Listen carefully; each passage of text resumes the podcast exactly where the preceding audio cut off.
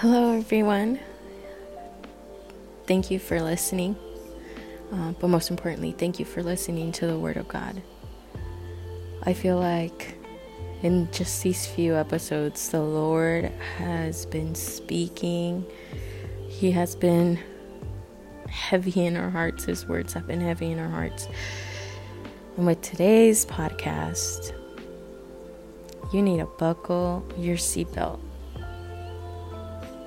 I just want to preface the Lord is good. The Lord is good and His mercy endures forever. All right, today's podcast, we're going to be focusing on Romans 8, titled Life in the Spirit. Thank you, God, for your word, God, because it is living, breathing. It's truth, God. It is life. It frees us, God. Thank you. Thank you, thank you, thank you for every single person who is listening to this podcast, God. I ask that your presence accompany them, God, that your presence be with them right now, wherever it is that they find themselves. God, that your presence be with them, that your Holy Spirit be with them right now, God, just as you are with me. God Almighty, we love you, we worship you, God. And I put this podcast, this Bible study in your hands, God. Let it be all for your honor and your glory. In Jesus' name, amen. All right, Romans 8. This one's going to be long. Romans 8. There is therefore now no condemnation for those who are in Christ Jesus. For the law of the Spirit of life has set you free in Christ Jesus from the law of sin and death. For God has done what the law weakened by flesh could not do. By sending his own Son in the likeness of sinful flesh, and for sin, he condemned sin in the flesh, in order that the righteous requirement of the law might be fulfilled in us, who walk not according to the flesh, but according to the Spirit. For those who live in accordance to the flesh set their minds on the things of the flesh, but those who live in accordance to the Spirit set their minds on the things of the Spirit. For to set the mind on the flesh is death, but to set the mind on the Spirit is life and peace. For the mind that is set on the flesh is hostile to God, for it does not submit to God's laws. Indeed, it cannot. Those who are in the flesh cannot please God. You, however, are not in the flesh, but in the Spirit, if in fact the Spirit of God dwells in you. Anyone who does not have the Spirit of Christ does not belong to him. But if Christ is in you, although the body is dead because of sin, the Spirit is life because of righteousness. If the Spirit of Him who raised Jesus from the dead dwells in you, He who raised Jesus Christ from the dead will also give life to your mortal bodies through His Spirit who dwells in you. Verse 12 Heirs with Christ. So then, brothers, we are debtors not of the flesh to live according to the flesh. For if you live according to the flesh, you will die. But if by the Spirit you put to death the deeds of the body, you will live. For all who are led by the Spirit of God are sons of God. For you did not receive the spirit of slavery to fall back into fear, but you have received the spirit of adoption as sons, by whom we cry, Abba, Father. The Spirit Himself bears witness with our spirit that we are children of God. And if children, then heirs, heirs of God and fellow heirs with Christ, provided we suffer with him in order that we may also be glorified with him. Verse 18 Future glory. For I consider that the sufferings of this present time are not worth comparing with the glory that is to be revealed to us. For the creation waits with eager longing for the revealing of the sons of God. For the creation was subjected to fertil- fertility, not willingly, but because of him who subjects, subjected it, in hope that the creation itself will be set free from its bondage to corruption and obtain the freedom of glory of the children of God. For we know that the whole creation has been groaning together in pains of childbirth until now. And not only the creation, but ourselves, who have the first fruits of the Spirit, groaning inwardly as we wait eagerly for the uh, adoption of sons, the redemption of our bodies. For in this hope we were saved. Now, hope that is seen is not hope. For who hopes what he sees? But if we hope for what we do not see, we will wait for it with patience. Likewise, the Spirit helps us in our weakness, for we do not know what to pray for as we ought. But the Spirit Himself intercedes for us with groaning too deep for words. And He who searches hearts knows what is in the mind of the Spirit, because the Spirit intercedes for the saints according to the will of God. And we know that for those who love God, all things work together for good, for those who are called according to His purpose. For those whom He foreknew, He also predestined to conform to the image of His Son, in order that He might be the firstborn among many brothers. And those whom he predestined, he also called. And those whom he called, he also justified. And those whom he justified, he also glorified. God's everlasting love. Verse 31 What then shall we say to these things? If God is for us, who can be against us? He who did not spare his own son, but gave him up for us all, how will he not also with him graciously give us all things? Who shall bring any charge against God's elect? It is God who justifies. Who is to condemn? Christ Jesus is the only one who died, more than that, who was raised, who is at the right hand of God, who indeed is interceding for us. Who shall separate us from the love of Christ? Shall tribulation, or distress, or persecution, or famine, or nakedness, or danger, or sword, as it is written? For your sake we are being killed all day long. We are regarding regarded as sheep to be slaughtered. No, in all these things we are more than conquerors through him who loved us. For I am sure that neither death nor life, nor angels nor rulers, nor things present nor things to come, nor powers, nor height nor depth, nor anything else in all creation will be able to separate us from the love of God in Christ Jesus our Lord. Once again, this whole chapter needs an amen at the end. Amen, God, for this word. All right, we're going to be breaking this down. And guys, if you are listening to this outside of an area where you can sit down with your Bible and your notebook and your highlighter and your pens, highly, highly, highly suggest you reread and you take notes because there is so much to unpack here. All right, we're going to go to verse 1 in chapter 8. There is therefore now no condemnation for those who are in Christ Jesus.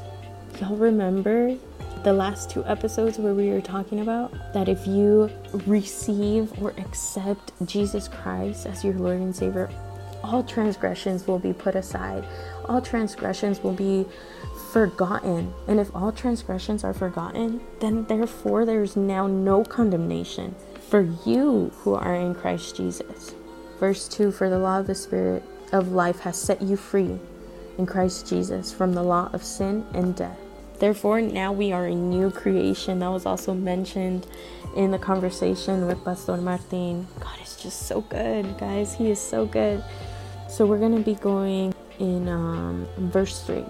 It says, For God has done what the law, weakened by the flesh. So, when it's talking about the law, that's the law of Moses. Remember the Ten Commandments and all these other laws. And one of the reasons why it says weakened by the flesh is because the flesh is weak. We were created, we, we were born in in sin already because of, of Adam and Eve. We were already born in sin. So that's our, our flesh, it craves it. And that's why the law was weakened by the flesh because people were not able to uphold these rules. Literally, people were not able to uphold these rules. People were dying left and fo- left and forth, back and forth. There we go, back and forth from not upholding the law's righteousness. So it said, um, "For God has done what the law, weakened by the flesh, cannot do." And this is where God, by sending His only Son in the likeness of sinful flesh. This means in a human, sending him in, in human form. Um, he condemned sin in the flesh in order that the righteous requirement of the law might be fulfilled in us who walk not according to the flesh, but according to the Spirit. So right here's basically John 3:16. For God so loved the world that he gave his only begotten son that whoever shall believeth in him shall not perish, but have everlasting life. It's because of Jesus Christ, for him paying the price of sin, which is death, and resurrecting on the third day, that we can now have this righteous requirement of the law fulfilled in us, who walk not according to the flesh, but according to the Spirit. For those who live according, this is verse 5 for those who live according to the flesh set their minds on things of the flesh. So when we're reading this, things of the flesh um, can be like worries, they can be cares, they can what am I going to eat tomorrow? Am I making enough money for my family? Um, what is so and so going to think? What? oh, I can't afford the um, the Bugatti. I can't afford the the Yeezys. I can't afford these new rims on my car. Um, all of these things, right? This is what the flesh cares about. Our bodies are just naturally prone to like, what are others going to think? How do we measure up to others' expectations? Oh, I'm I'm lacking um, in this area because we compare ourselves to other people's lives. That's that's what the flesh thinks. So it says, For those who live according to the flesh set their minds on things of the flesh, but those who live according to the Spirit set their minds on things of the Spirit. What are things of the Spirit? We can see this in Galatians 5:22 and it's talking about the fruits of the spirit. So if we put our minds on the on things of the spirit, that would be love, joy, peace, would be kindness, goodness, faithfulness, all of these things. If we just put our minds on these things, I feel like we've already done better than we did yesterday, right? And six, for to set the mind on the flesh is death, but to set the mind on the spirit is life and peace. Well, of course it is, because if we're thinking about love and joy and peace and kindness and goodness and faithfulness, we're not going to be caring or thinking about what our neighbor is saying about us, what our friends are thinking about our family, what our friends are thinking about the car that we drive or where we live or what we wear, right?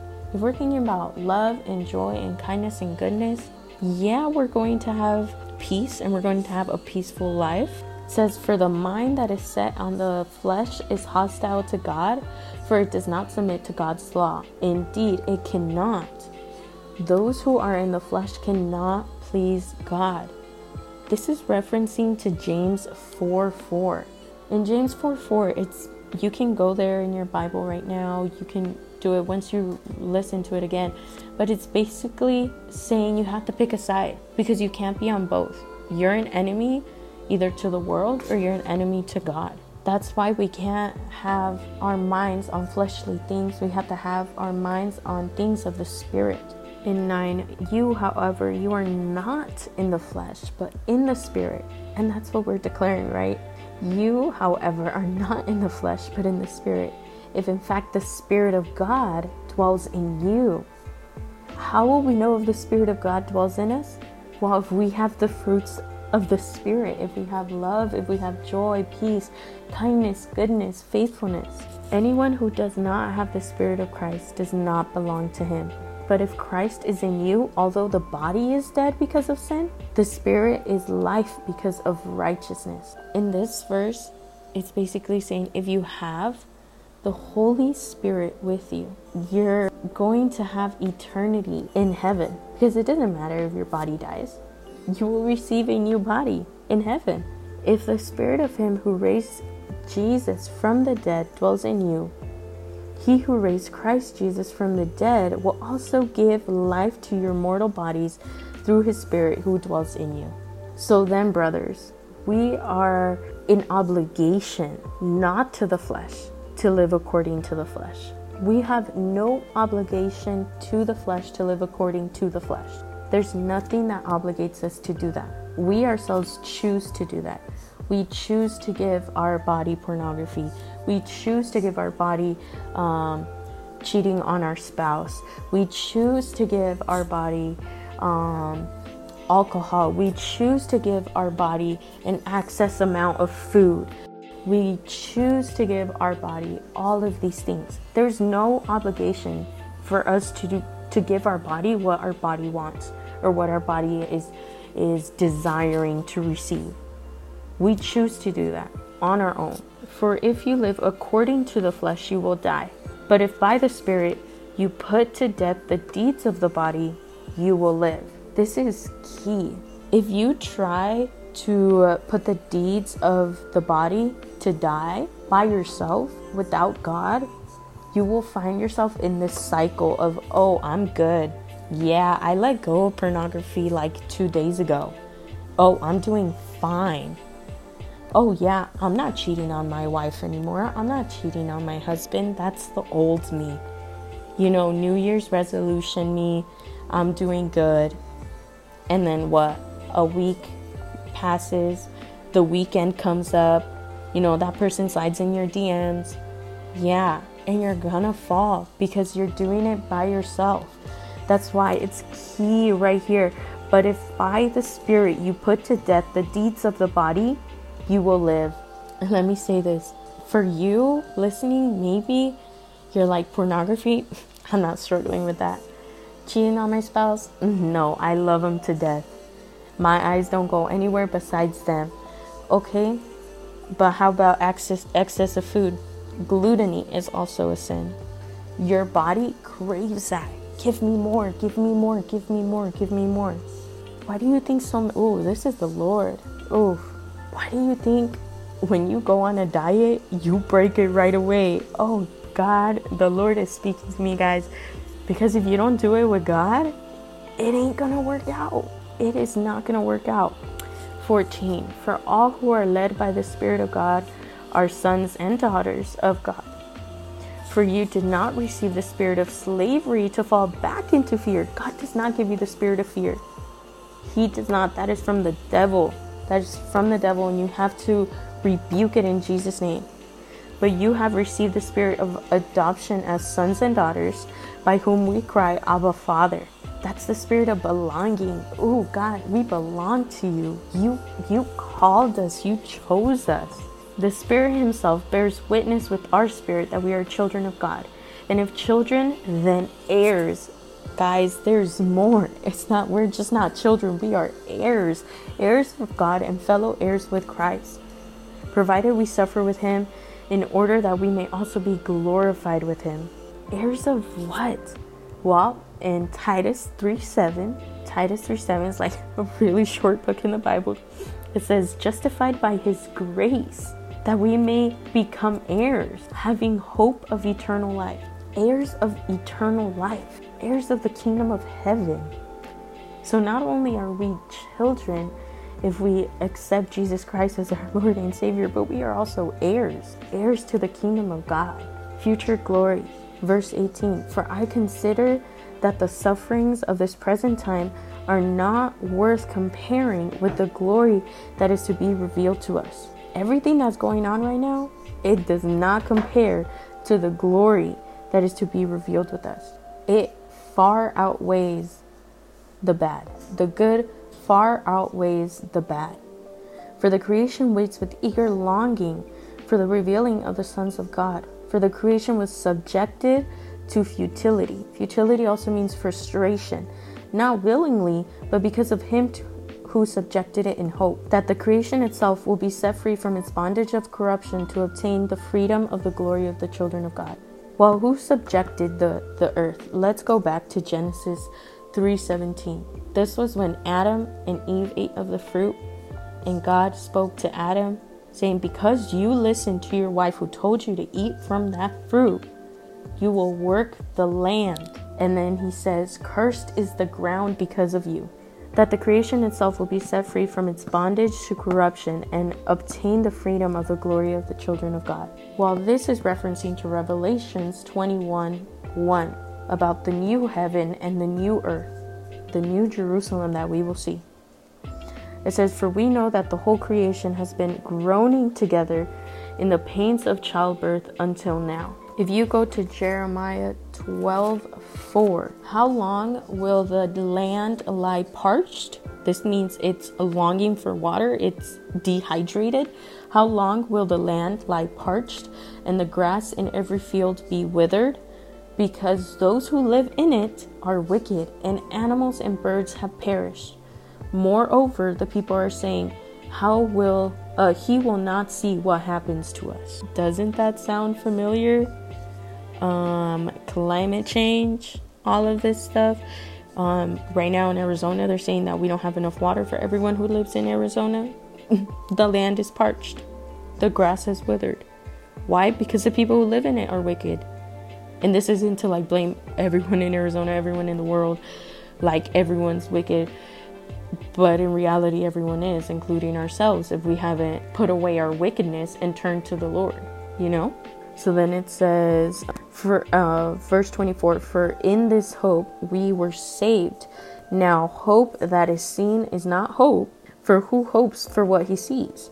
How are you going to hope for something that you're already seeing with your eyes? But if we hope for what we do not see, we wait for it with patience. Kind of like Christmas, kind of like your birthday or your wedding.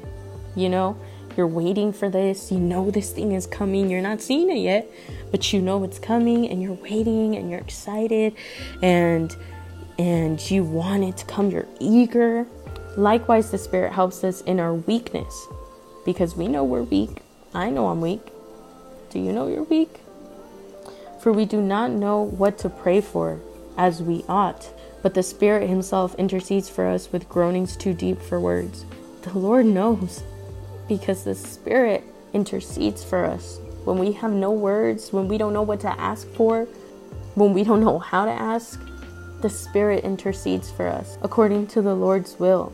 And the Lord knows. He knows. When our words fail, He knows. He knows, He knows, He knows, He knows. And He who searches hearts knows what is in the mind of the Spirit, because the Spirit intercedes for the saints according to the will of God. Saints equals God's people, which equals us. And we know that for those who love God, all things, say this with me, and we know that for those who love God, all things work together for good, for those who are called according to his purpose. He is calling you. He has been calling you. Will you answer? Will you say yes to God? For those whom he foreknew, he also predestined to be conformed to the image of his Son, in order that he might be the firstborn among many brothers and sisters. And those whom he predestined, he also called. And those whom he called, he also justified. And those whom he justified, he also glorified. He is the author and the finisher of your story. He knew you from the, the womb of your mom. He chose you. He justified so that you may also be glorified. In verse 31, this is titled God's Everlasting Love. What then shall we say to these things? To all of these things? To God giving his only Son for us to die on the cross, pay the payment of sin so that we may have eternal life with him, that we were justified by his grace, so that we can become heirs of having hope of eternal life. What then shall we say to all of these things? If God is for us, then who can be against us? He who did not spare his own son, but gave him up for us all, how will he not also with him graciously give us all things? Let me say that again. He who did not spare his own son, but gave him up for us all, how will he not also with him graciously give us all things? Who shall bring any charge against God's elect? It is God who justifies. Who is to condemn? Christ Jesus is the only one who died, more than that, who was raised, who is at the right hand of God, who indeed is interceding for us also, just like the Spirit. Who shall separate us from the love of Christ? Shall tribulation or distress or persecution or famine or nakedness or danger or sword? I'm gonna stop this right here because it is not that God steps away from us, but that we step away from God. Why? Because of tribulation. We let tribulation get in the middle of it. We let distress get in the middle of it. Persecution. What are others going to think if I say yes to Jesus? famine, we struggle, we're like, God, I thought you said that everything was going to work for my good. Well, I'm not seeing it. I'm not seeing it. And then we say no to God or danger or nakedness or sword. It is not that God steps away from you, it is that you step away from God. We step away from Him whenever things get rough. As it is written, For your sake we are being killed all day long. We are regarded as sheep to be slaughtered. No, in all these things, we are more than conquerors through him who loved us. For I am sure that neither death, nor life, nor angels, nor rulers, nor things present, nor things to come, not even the things that you are seeing right now or the things that are going to come, nor powers, nor height, nor depth, nor anything else in all creation will be able to separate us from the love of God in Christ Jesus our Lord. Amen.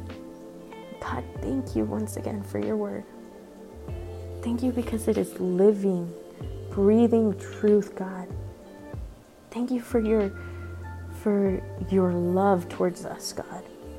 God, I pray that with this knowledge that we have now gained, God, that we say yes to you every single day and that we say no to what our flesh wants that we say no to what our flesh wants because we know that all things work together for our good. Because if you are for us, then who can be against us?